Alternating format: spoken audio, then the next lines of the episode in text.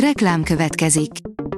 A műsort a Vodafone Podcast Pioneers sokszínű tartalmakat népszerűsítő programja támogatta, ami azért jó, mert ezzel hozzájárulnak ahhoz, hogy a felelős üzleti magatartásról szóló gondolatok, példák minél többekhez eljussanak.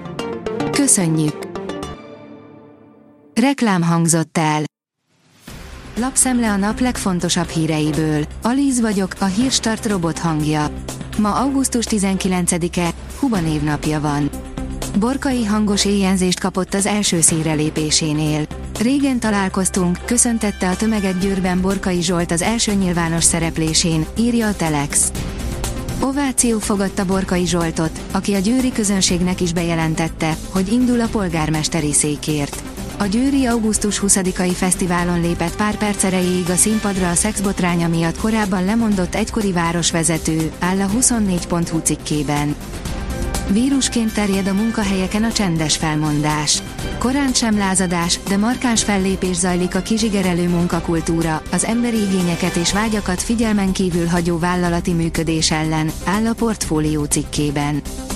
Erdogán Magyarországon, valóságos hadsereg védi a török elnököt, ők a híres bajszos gárda. A török elnök a világ egyik legbefolyásosabb politikai vezetője, ennek megfelelően a testőrségesen mindennapi. A vasárnap Budapestre várt Erdogánt hűséges elit csapata, a bajszos gárda mindenhová elkíséri, áll a vg.hu cikkében.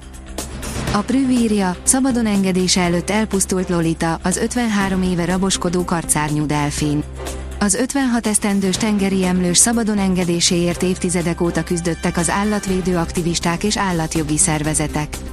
Idén március jelentették be a visszaengedésére vonatkozó terveket, de Lolita már nem élhette meg, hogy visszakerülhessen oda, ahonnan testvéreivel együtt fiatalon elrabolták. A 444.hu szerint padok rendbetétele miatt hívott rendőröket Gárdony Fideszes polgármestere kutyapárti aktivistákra.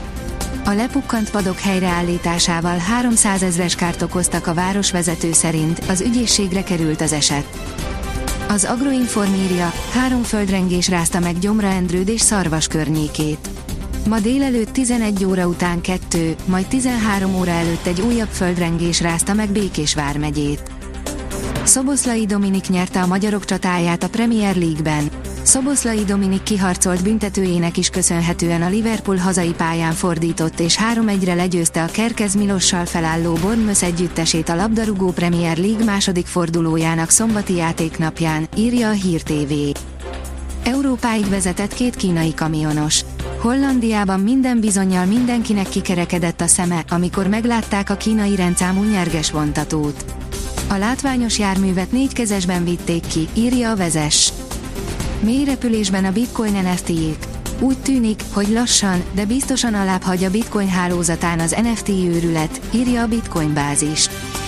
A Sláger FM tulajdonosához került az állami pénzekkel kitömött Fideszes Erdélyi Média Birodalom rádió hálózata, írja a Média 1. A rádió Gaga tulajdonosi szerkezetében történt változást már a román média hatóság is tudomásul vette. Zsuzsák ehhez itthon nincs hozzászokva. A Rapid Wien a Erdei stadionban, telt ház előtt verte bucira a DVSC 0-5 a konferencia liga selejtezőjében. A Debreceniek kupa kiesése ismét felvet egy csomó kérdést, írja a 24.hu. A magyar nemzet szerint Guardiola, ha mi ezt csinálnánk, megölnétek engem. A Manchester City menedzsere legutóbbi sajtótájékoztatóján a kettős mércére panaszkodott. 36 fokig melegedhet az idő. Szombat késő estétől fokozatosan lecseng a változékony idő, vasárnap már jóval kisebb területen alakulhat ki zivatar. A jövő héten nyugodtabb, napfényes, meleg idő várható, áll a kiderült cikkében. A Hírstart friss lapszemléjét hallotta. Ha még több hírt szeretne hallani, kérjük, látogassa meg a podcast.hírstart.hu oldalunkat, vagy keressen minket a Spotify csatornánkon, ahol kérjük, értékelje csatornánkat 5 csillagra. Az elhangzott hírek teljes terjedelemben elérhetőek weboldalunkon is. Köszönjük, hogy minket hallgatott!